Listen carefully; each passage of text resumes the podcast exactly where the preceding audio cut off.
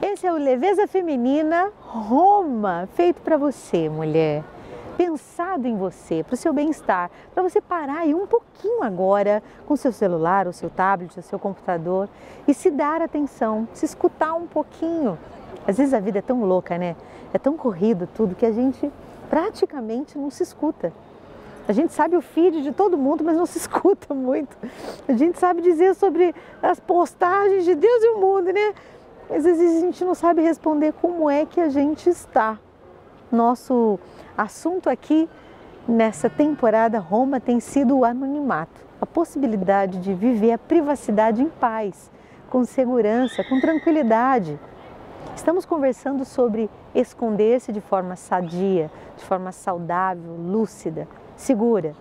Eu estou aqui na página 84 do livro Leveza Feminina, que você pode encontrar no site da Canção Nova. Como superar o desejo de aceitação e reconhecimento? Como é que a gente supera, gente? Porque aqui eu, eu passo a perceber que eu preciso que me digam que eu estou fazendo bem alguma coisa que eu comecei. Antes mesmo, antigamente as pessoas levavam bastante tempo para pelo menos ler uma crítica bastante tempo depois de alguma coisa que elas tenham feito na vida. Hoje em dia a gente espera os segundos e vai contando quantos likes. A gente vai contando quantos curtidas, quantas pessoas comentaram. Hoje em dia a gente colocou a régua da vida na mão, literalmente, das pessoas. Como é que eu supero esse desejo de reconhecimento, de companhia, de aceitação? Tem sido cada vez mais doentia a nossa relação tecnológica, nossa re relação com os equipamentos, com, com esse mundo digital, virtual, que é muito bom, mas também pode ser muito ruim se eu não tenho uma vida real bem construída. E eu estou aqui na 84 que diz assim: como é que eu supero esse desejo de aceitação e reconhecimento na minha vida, nas pequenas coisas que eu faço? Vivendo com a verdade clara sobre nós diante de nossos olhos. Conhecendo-nos, mesmo quando isso nos provoca dor e vergonha. Aceitando e amando este ser que vamos desafiando com o tempo e escolhendo livremente pela simplicidade e honestidade. Honestidade da ação na condução da vida desse ser. Eu vou devagar, eu vou de novo. Primeiro, vivendo com verdade clara sobre nós mesmos diante dos nossos olhos.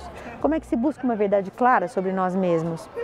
Quando você passa a separar o que você pensa de alguma situação do que o que os outros pensam daquela mesma situação. E você vai ver que de vez em quando você vai estar sozinho numa opinião. E você vai perceber que é bem aí neste lugar de solidão sagrada que começa a força da vocação de uma mulher, porque uma mulher gera vida por si só, mas se ela for conduzida sempre pelo pensamento alheio, não pelo conselho, mas pelo pensamento tolo alheio, em busca de aceitação, em busca de segurança, em busca de amorzinho superficial, ela não vai encontrar esse lugar. Esse lugar maravilhoso que gera vida em tudo que ela faz. Esse lugar lindíssimo. Buscar a verdade clara sobre nós mesmas. Para isso precisa de disciplina, precisa de encontro com a gente mesmo todo dia. Parar um pouquinho todo dia. Tem seu caderno de oração? Você acompanha a liturgia diária todo dia? Um pouquinho. Liturgia diária todo dia, né, gente?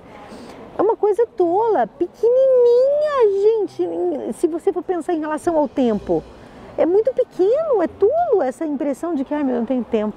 Ai meu Deus, tem muito para fazer. Não, um minutinho que você passe lendo a liturgia, escrevendo um pouco sobre você no seu caderno, você vai ver o quanto, o quanto você vai caminhar com muito mais segurança, com muito mais força, porque você vai passar a ser muito mais a sua própria companhia. Você vai passar a ser muito mais conhecida por você mesma. Porque às vezes você sabe mais de você pela impressão dos outros do que sobre você, do que através de você mesma. Escrever sobre si mesmo. Isso é caminho teresiano. Se vocês olharem na vida de Santa Teresa d'Ávila é maravilhoso, assim, ela, ela e os seus caminhos fenomenais sobre si mesma, que eu sou apaixonada por Santa Teresa. Aprendi com ela a escrever todo dia sobre mim mesma e a viver uma sagrada desconfiança, um santo distanciamento de mim mesma para me aproximar de mim depois e me escrever com muito mais lucidez.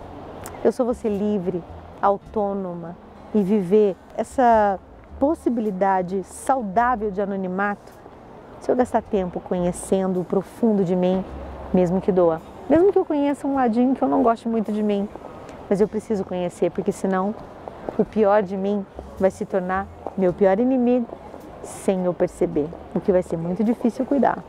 Eu pergunto para você: você tem gasto tempo com você mesma para se conhecer um pouco mais?